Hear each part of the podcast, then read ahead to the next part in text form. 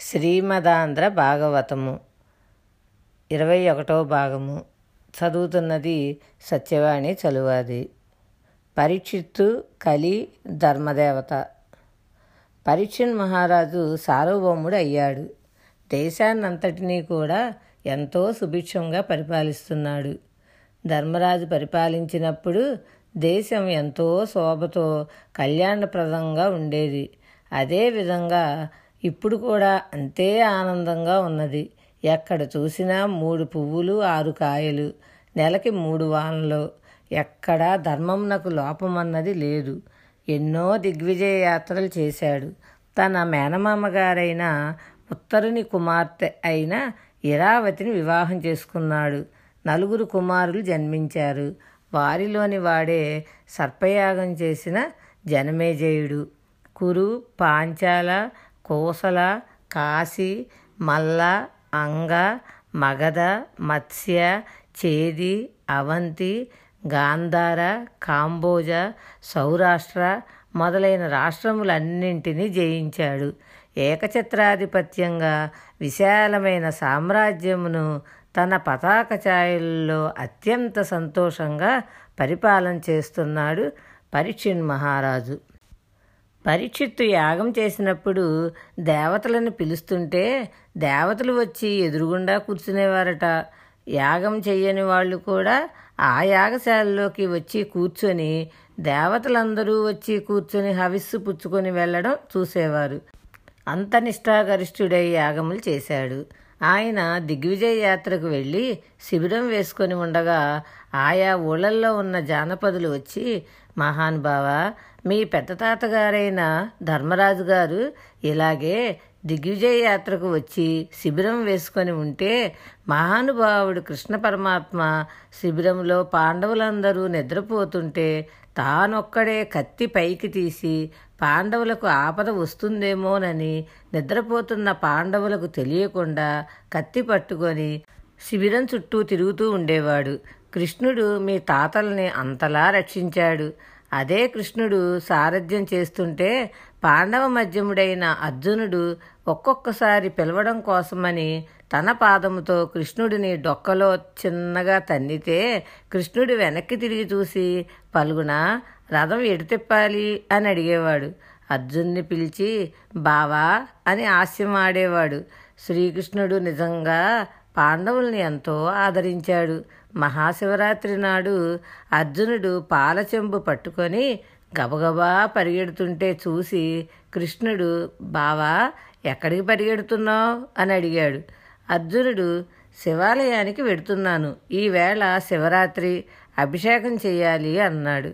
కృష్ణుడు శివాలయంలోనే ఉన్నాడని అనుకుంటున్నావా? ఇదిగో ఇక్కడ లేడా? అని పంచెను పైకి తీశాడు. శ్రీకృష్ణుని మోచెప్పలో శివలింగం కనబడింది. శివకేశవ అభేదం. కృష్ణ భగవానుడి మోచెప్పను చూసి అర్జునుడు అభిషేకం చేశాడు. కృష్ణుడు పాండవులను కంటికి రెప్పలా కాపాడాడు. పరీక్షిత్తు కృష్ణ కథలు విని తన తాతలు కృష్ణుడితో గడిపిన మర్యాదా పురస్కృతమైన విశేషములను విని కన్నుల నీరు కారిపోయి పొంగిపోతూ పట్టుబట్టలు చీని చీనాంబరములు తెప్పించి పాండవులతో కృష్ణుడు గడిపిన రోజుల గురించి చెప్పిన వాళ్ళందరికీ బహుమానములను ఇచ్చేవాడు. కృష్ణుని పాదములయందు నిరంతరం రమించిపోతూ ఉండేవాడు. మహాత్ముడైన పరీక్షిత్తు పరిపాలిస్తూ ఉండగా లోకమంతా ప్రశాంతంగా ఆనందంతో ఉన్నది. పరీక్షణ్ మహారాజు దిగ్విజయ యాత్ర చేస్తున్న సందర్భంలో ఒక ఆశ్చర్యకరమైన సంఘటన చూశాడు. దీనిని కొంచెం జాగ్రత్తగా గమనించాలి. దీన్ని కేవలం ఒక పురాణ కథగా చదివితే దాని వలన ఎంత ప్రయోజనం వస్తుంది అంటే చెప్పలేము. ఈ ఘట్టమును చాలా సునిశితంగా పరిశీలించాలి. భాగవతము భాగవతముగా అర్థం కావాలి అంటే ఇది చాలా కీలకమైన ఘట్టం. ఒక మహాపురుష ప్రవేశం జరిగే ముందు దాని వెనుక ఒక కీలకమైన సందర్భం ఉంటుంది. శుకుడు వచ్చి కూర్చోవలసిన సందర్భం వస్తున్నది. అలా రావడానికి దాని వెనుక ఏదో మహత్తరమైన సంఘటన జరుగుతున్నది. ఆ కోణంలో పరిశీలన చేయకపోతే భాగవతమును వ్యాసుడు ప్రారంభం చేసిన రహస్యం అందదు. భాగవతమును విన్నంత మాత్రం చేత జీవితం మారిపోతుంది. పరీక్షన్ మహారాజు దిగ్విజయ యాత్రలో తిరుగుతూ తిరుగుతూ ఒక ప్రదేశమునకు వచ్చాడు. ఒక ఆవు ఎద్దు నిలబడి ఉన్నాయి. ఈ ఆవు పిల్లల పక్కన లేక పిల్లలు కనబడక పిల్లల క్షేమ వార్త తెలియక ఏడుస్తున్న తల్లి ఎలా ఉంటుందో అలా ఉన్నది. ఇటువంటి ఉపమానమును తండ్రికి వెయ్యరు తల్లికి మాత్రమే వేస్తారు. అమ్మ అనే మాట చాలా గొప్పది. మాతృత్వంలో ఉన్న ప్రేమ అంతటినీ తీసుకువచ్చి ఒక ముద్దగా పెడితే ఆ ముద్దను చూడాలి అనుకుంటే ఆ ముద్దయే భూమి అమ్మ. ఇందుకే భూమి గురించి ఎక్కడైనా చెప్పవలసి వస్తే ఋషులు పొంగిపోతారు. వాల్మీకి మహర్షి అయితే చితి క్షమా పుష్కర సన్నిభాక్షి అంటారు. అమ్మకి ఉండే గొప్ప లక్షణము ఓర్పు. అమ్మకి ఓర్చుకోగలిగిన గుణం ఉంటుంది. కలియుగ ప్రారంభంలో ఇవాళ భూమి దానిని కోల్పోయింది. బిడ్డ కనబడని ఆవు ఏడ్చినట్లుగా ఆవిడ ఏడుస్తోంది. ఇది కలియుగానికి ప్రారంభం. అమ్మ ఏడుపుతో కలియుగం ప్రారంభమైంది. దీన్ని గుర్తుపట్టాలి. ఆవు అలా ఏడుస్తుంటే పక్కన ఒక ఎద్దు వచ్చి నిలబడి ఉన్నది. ఆ ఎద్దు ఒక కాలితోనే ఉన్నది. ఎద్దుకు మూడు కాళ్ళు లేవు. ఒక కాలి మీద ఎద్దు నిలబడగలదా? ఒక కాలితో ఉన్న ఎద్దు భూమి మీద డేకుతూ ఉంటుంది. నిలబడినట్లు కనబడుతుంది. అంతే. అలా నిలబడినట్లుగా ఉన్న ఎద్దు తన మూడు కాళ్ళు పోయాయని ఏడవడం లేదు. ఆవు ఏడవడం చూసి ఆశ్చర్యపోయింది. ఇది గుర్తుపట్టవలసిన రహస్యం. ఆవు ఎందుకు ఏడుస్తోంది అని గోమాత వంక తిరిగి నీవు ఎందుకు ఏడుస్తున్నావు మంగళప్రదురాలా? అని అడిగింది. మంగళప్రదురాలా అంటే శుభం ఇవ్వడం మాత్రమే తెలుసున్నదానా అని అర్థం. ఒక ఇల్లు కట్టుకోవాలి అంటే భూమిని గుణపంతో ఆవిడ గుండెల మీద కన్నం పెడతారు. శంకుస్థాపన చేస్తే ఆవిడ ఇల్లు కట్టుకోమంటుంది. అన్నం తినడానికి నాగలి పట్టి అమ్మ గుండెల మీద ఘాట్లు పెడితే అమ్మ పంటలు పండించి కడుపు నిండేటట్లుగా అన్నం పెడుతోంది. ఎంత బాధ పెట్టినా కన్నుల వెంట నీరు పెట్టుకోవడం ఆమెకు తెలియదు.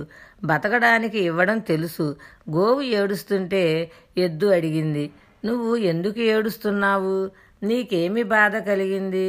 నువ్వు చాలా సంతోషంగా ఉండేదానివి కదా అని అడిగితే భూమి నేను నాకు ఏదో బాధ కలిగిందని ఏడవడం లేదు. కృతయుగమైన మరొకటి అయినా నా బాధ ఎప్పుడూ అలాగే ఉంటుంది.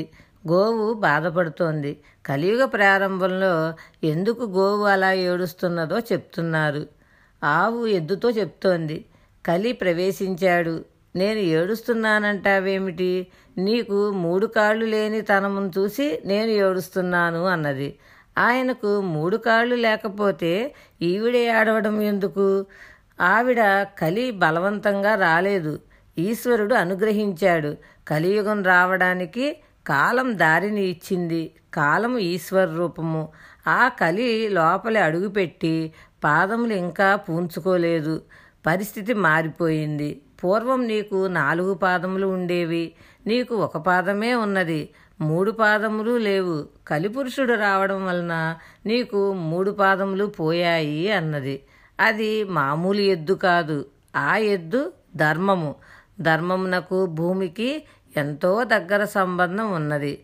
ధర్మమునకు సత్యము శౌచము తపస్సు దయ అనే నాలుగు పాదములు ఉండేవి.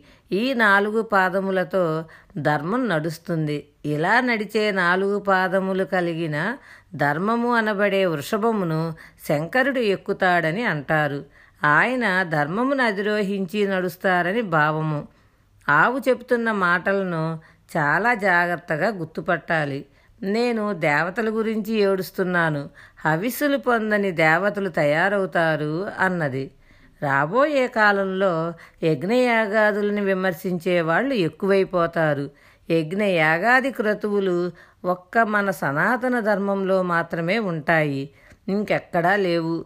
యజ్ఞం చేయడం అగ్నిహోత్రంలో హవిస్సు వేయడం మొన్నగు కార్యక్రమములు జరగవు. మరలా సంపదను పొందడానికి అగ్నిహోత్రం ద్వారా దేవతలకు హవిస్సులు ఇస్తే ప్రీతి చెందిన దేవతలు మరలా వర్షమును కురిపించి మనకు సంపదలనిస్తారు తిరిగి వారి పట్ల కృతజ్ఞతను ప్రకటించినప్పుడు దేవతల ఆగ్రహమునకు గురి అవుతారు. కలియుగంలో దేవతలకు హవిస్సులు ఇవ్వబడవు. హవిస్సులు ఇవ్వని మనుష్యులకు శుభమును మేము చేయము అని దేవతలు శుభములను చేయరు. శుభం భూయాత్. శ్రీకృష్ణ చరణార విందార్పణమస్తు భగవద్ అనుగ్రహంతో మరికొంత భాగం రేపు తెలుసుకుందాము.